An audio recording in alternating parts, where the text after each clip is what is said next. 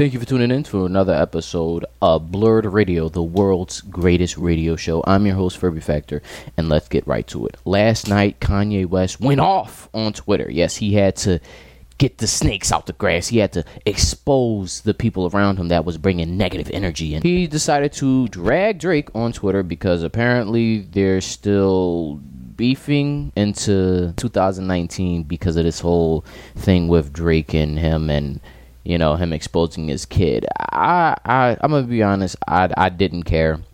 It's just funny at this point to see that two millionaires are just this petty. And, you know, Kanye went off. He was saying stuff like, yo, why you keep dissing me? You want to get a song cleared? Yo, Drake just called me and he threatened me. He even had Kim chime in for a little bit like, hey, don't threaten my husband or my family, okay? We'll take you to court and I'll do this, that, and the third to you, so you better watch out, mister.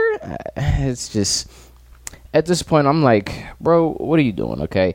I wanted to believe Kanye, I really did, when he was going on this whole tirade, because it's 100% possible that Drake could be as petty as Kanye is making him out to be. I believe that because he's a Scorpio, and he's shown that he's very emotional and very petty before, like in the case with Kendrick Lamar. So, you know, we'll see what happens with this, but I just don't know what to believe, because at the end of his rant, he said, yo, I called Travis Scott because he said that Drake dissed him on Sicko Mode, and he said that Travis Scott threatened him, and that's when I had to drop my phone and say, yo, bro, you are really making stuff up. I don't know what to believe, so I don't know if Drake really did threaten him. I don't know. You have to explain to me what constitutes a threat, but it's news to me that Drake dissed him on Sicko Mode. Now, that was interesting. I didn't know that when he was saying out like a light, he was talking about knocking Kanye out like a light. So I don't know.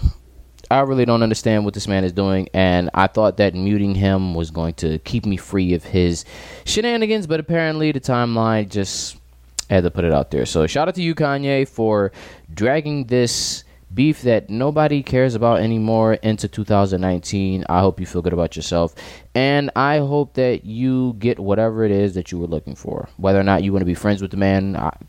I just don't care. All right, moving on. Ebro, the savior of hip-hop, the only real journalist left in hip-hop, got into a little bit of hot water the other day when he asked Kodak a bunch of uncomfortable questions. Now, I looked at this little 3-minute interview, and I gotta say, it just looked cringy from the get-go. I get he wanted to take a stance and be on some, yo, like, can you talk about this stuff? Like, how you feel about it?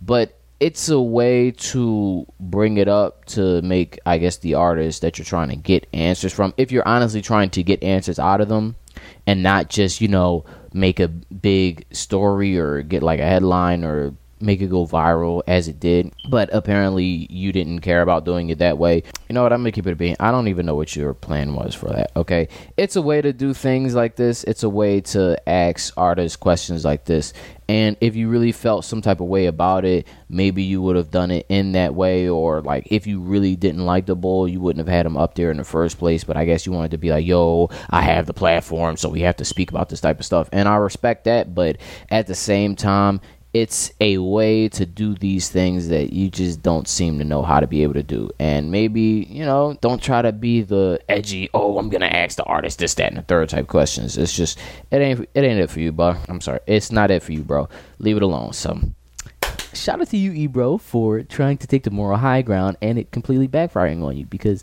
a lot of people on Twitter did not find that very cool, what you did to Kodak. They thought it was very corny. And it looks kind of corny because the way it was done. You know, it's a way to do everything. So shout out to you, buddy. Moving on. It looks like the war on T-Series is finally about to end. YouTube announced today, after their YouTube Rewind video for 2018 became the most disliked video in the history of YouTube, they announced that they will be getting rid of spam subscribers. What that means is they're going to get rid of a lot of inactive or spam accounts. And we currently know that PewDiePie is in a war with T-Series to get and hold the throne for the most subscribed spot on YouTube. And this surely will hurt his numbers. Maybe this is YouTube reacting to everybody saying that YouTube Rewind 2018 was trash. Maybe this is YouTube saying, yo, T-Series, we don't bang with PewDiePie like that either, so we're going to get rid of some of his peoples, because I'm not saying that a lot of his followers are spam.